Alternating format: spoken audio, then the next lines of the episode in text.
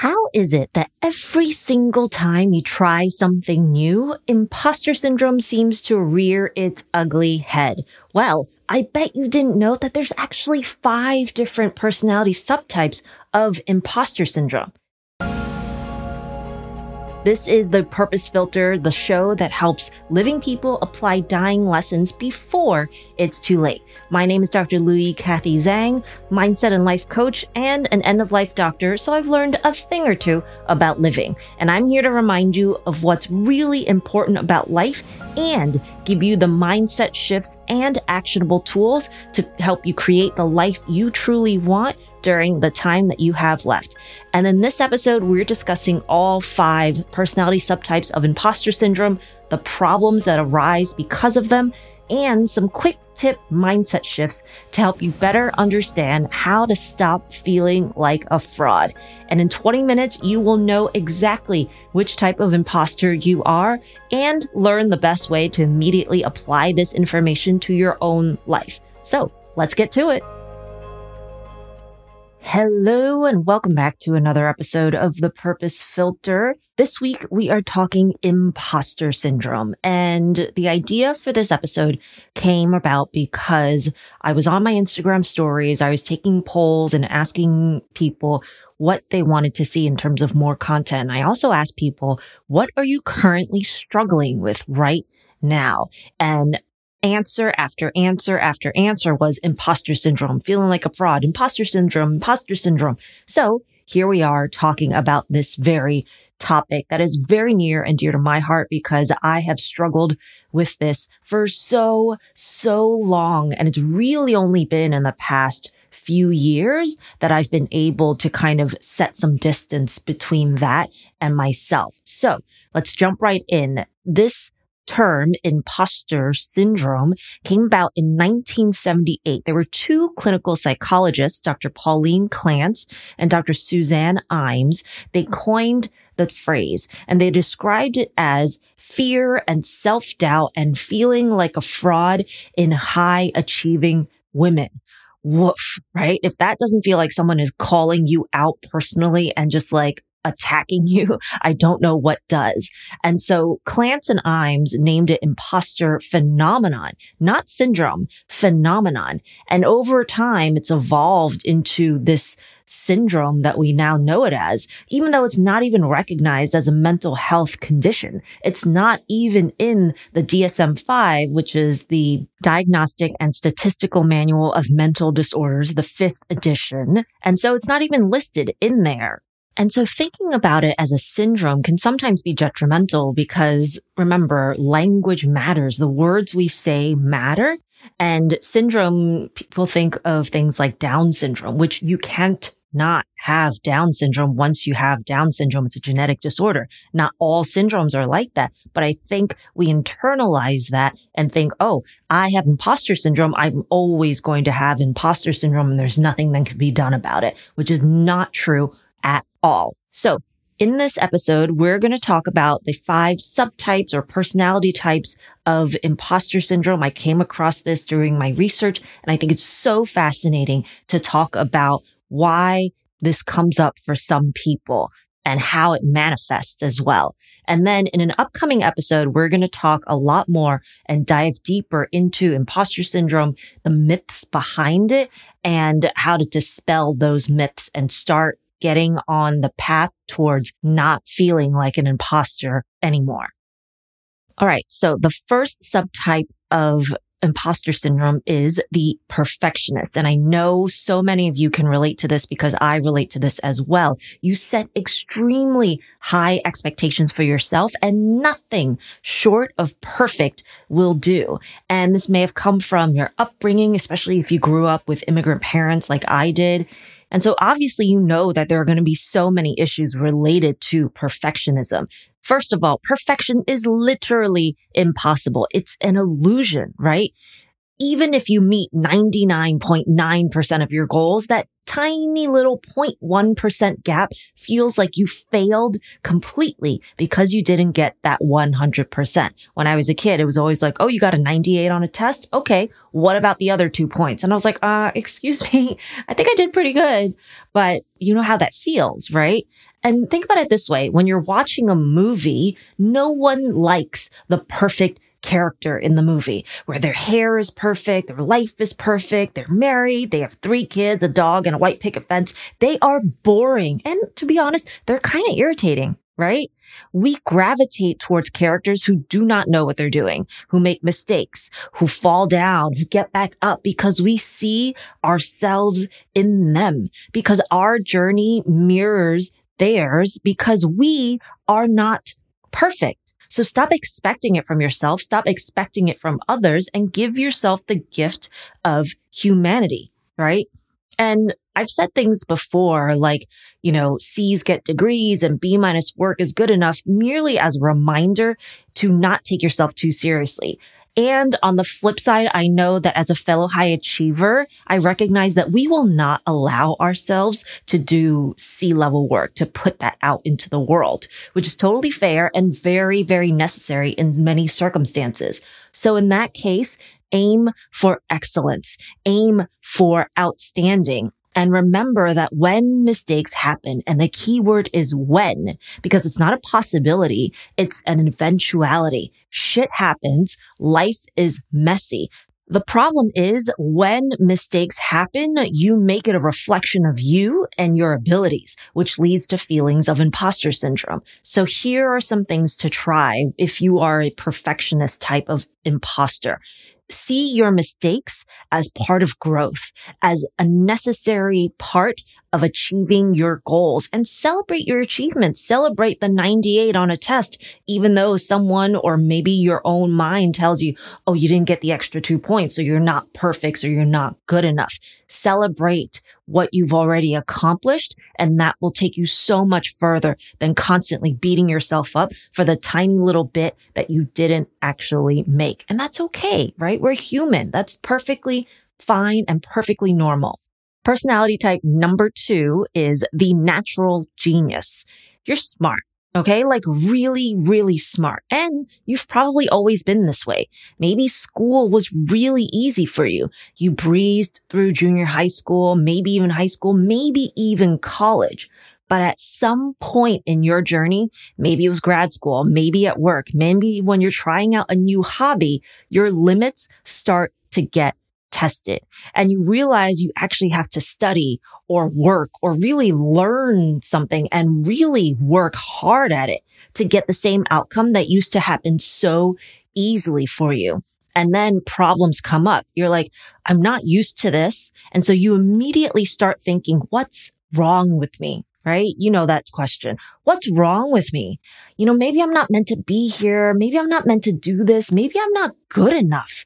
Maybe I'm not as smart as I thought I was because clearly I don't have the abilities. And you see how that leads to feeling like a fraud. And I've talked about this before in previous episodes. That is a very fixed mindset kind of thinking. Like, oh, I either have what it takes or I don't. What if you could learn the skills needed to quote unquote have what it takes? That's a growth mindset. So if you are a natural genius type of person, focus on growth, focus on the journey, focus on being a work in progress. Because look, everyone started at the beginning. Babies don't come out of the womb knowing how to walk, right? Babies aren't born world class athletes or musicians or astronauts or whatever it is. It's not all or nothing. I want you to be just as proud of the climb up the mountain as you are when you're standing at the peak. So the third personality type is the rugged individualist. This person tends to have the thought that if I didn't do it myself, it doesn't count. You struggle to see something as successful unless you have done it yourself. And the problem shows up as you struggle asking for help because you think that somehow if you are not the one doing it all, it means that there's something wrong with you, that you're incapable somehow because you don't have everything that it takes. And that puts you in a bind because you need help, but then you don't ask for it. And then you feel like an imposter because you can't get it done yourself. And reminder, no one truly gets through life alone. No one does anything truly alone. And that's why they teach things like team building in preschool. You don't realize that it's team building when you're, you know, three or four years old. They teach you how to share. They teach you how to ask for help. And so knowing yourself well enough to recognize when you need help and then asking for that help is a huge, huge strength. It's a vulnerable position to be in, but you will be better for it. And if you have someone in your life that you look up to who's accomplished the things that you want to do or has the life that you want, go up to them and ask them who has helped you along the way. What's been valuable about their contributions to you, to your learning, to your life? And you will see that the story you've created in your head about needing to be the lone wolf, needing to do it all yourself is just that. It is a story. It is a fictional tale because we're all interconnected and we all help each other. A rising tide lifts all boats, right? Number four is the expert. You like to research and gather all your information. You dive deep, deep into the rabbit hole. And two days later, you know the history, the backstory, the key players, who's who, all of this stuff. And there's something about mastering that information that feels really, really good. However, this ties in a lot with the perfectionism. You cannot possibly know all there is to know on a certain topic, especially if you're new to it, right? It's literally impossible. But we tell ourselves that we need all of the information before we can make a decision. And so I wanted to share this quote from Colin Powell. He has a rule called the 40-70 rule. And he will not make a decision if he has less than 40% of the information.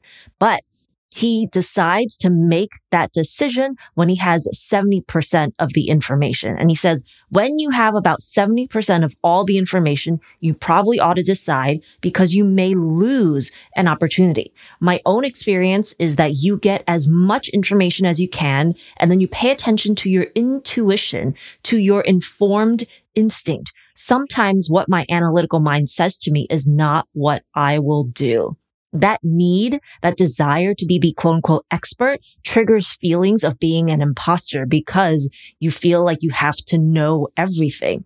And so remind yourself as you go that you can learn along the way.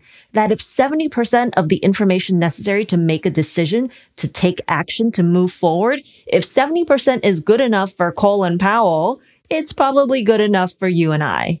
Trust yourself that you have enough resourcefulness within you to be able to deal with the consequences of the decision that you make, even if you don't have that last 30% of information that you feel like you have to have. That just gets into analysis paralysis and overthinking and indecision. And that is not how we want to live our lives.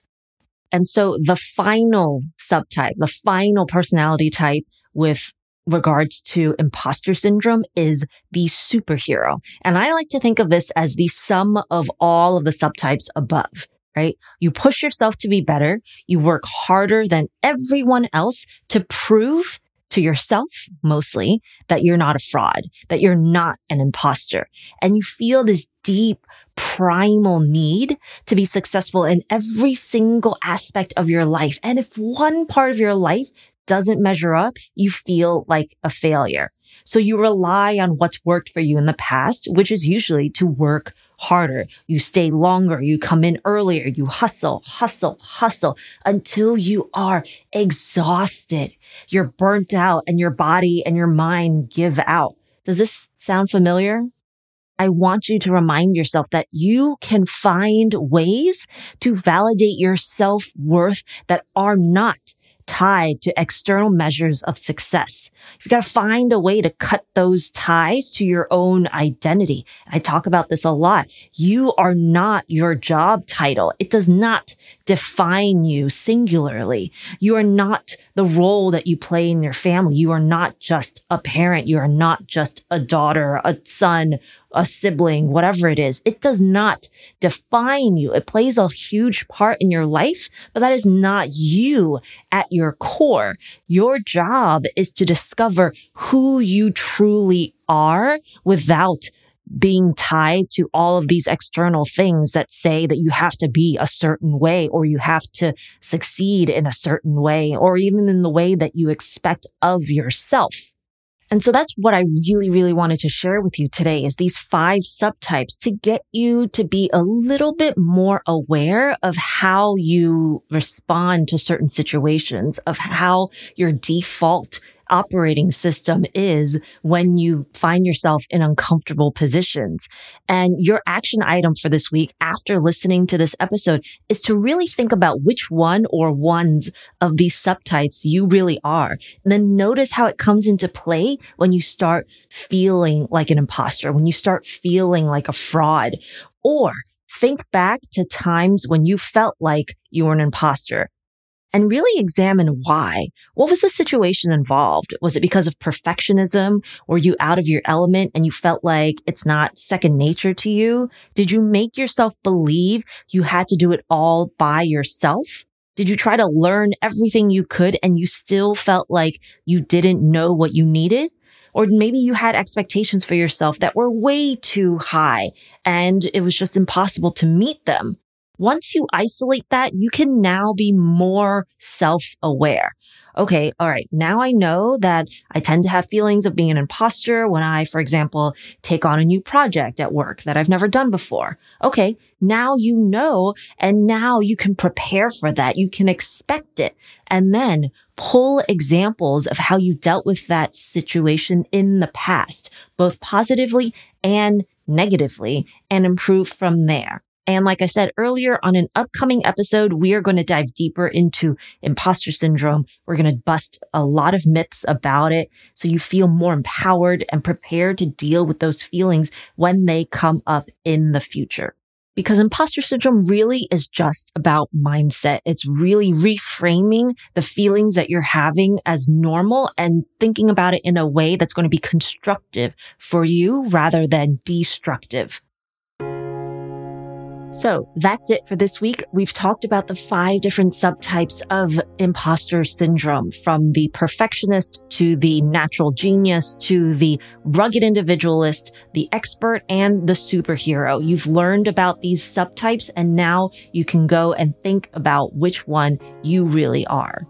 If you want to learn more about mastering your mindset around imposter syndrome or anything else, make sure to follow me on Instagram at Purpose Filter and subscribe to this podcast so that you get notified of exactly when the next episode on imposter syndrome comes out. And as always, take care of yourselves and take care of each other. I'll see you next week.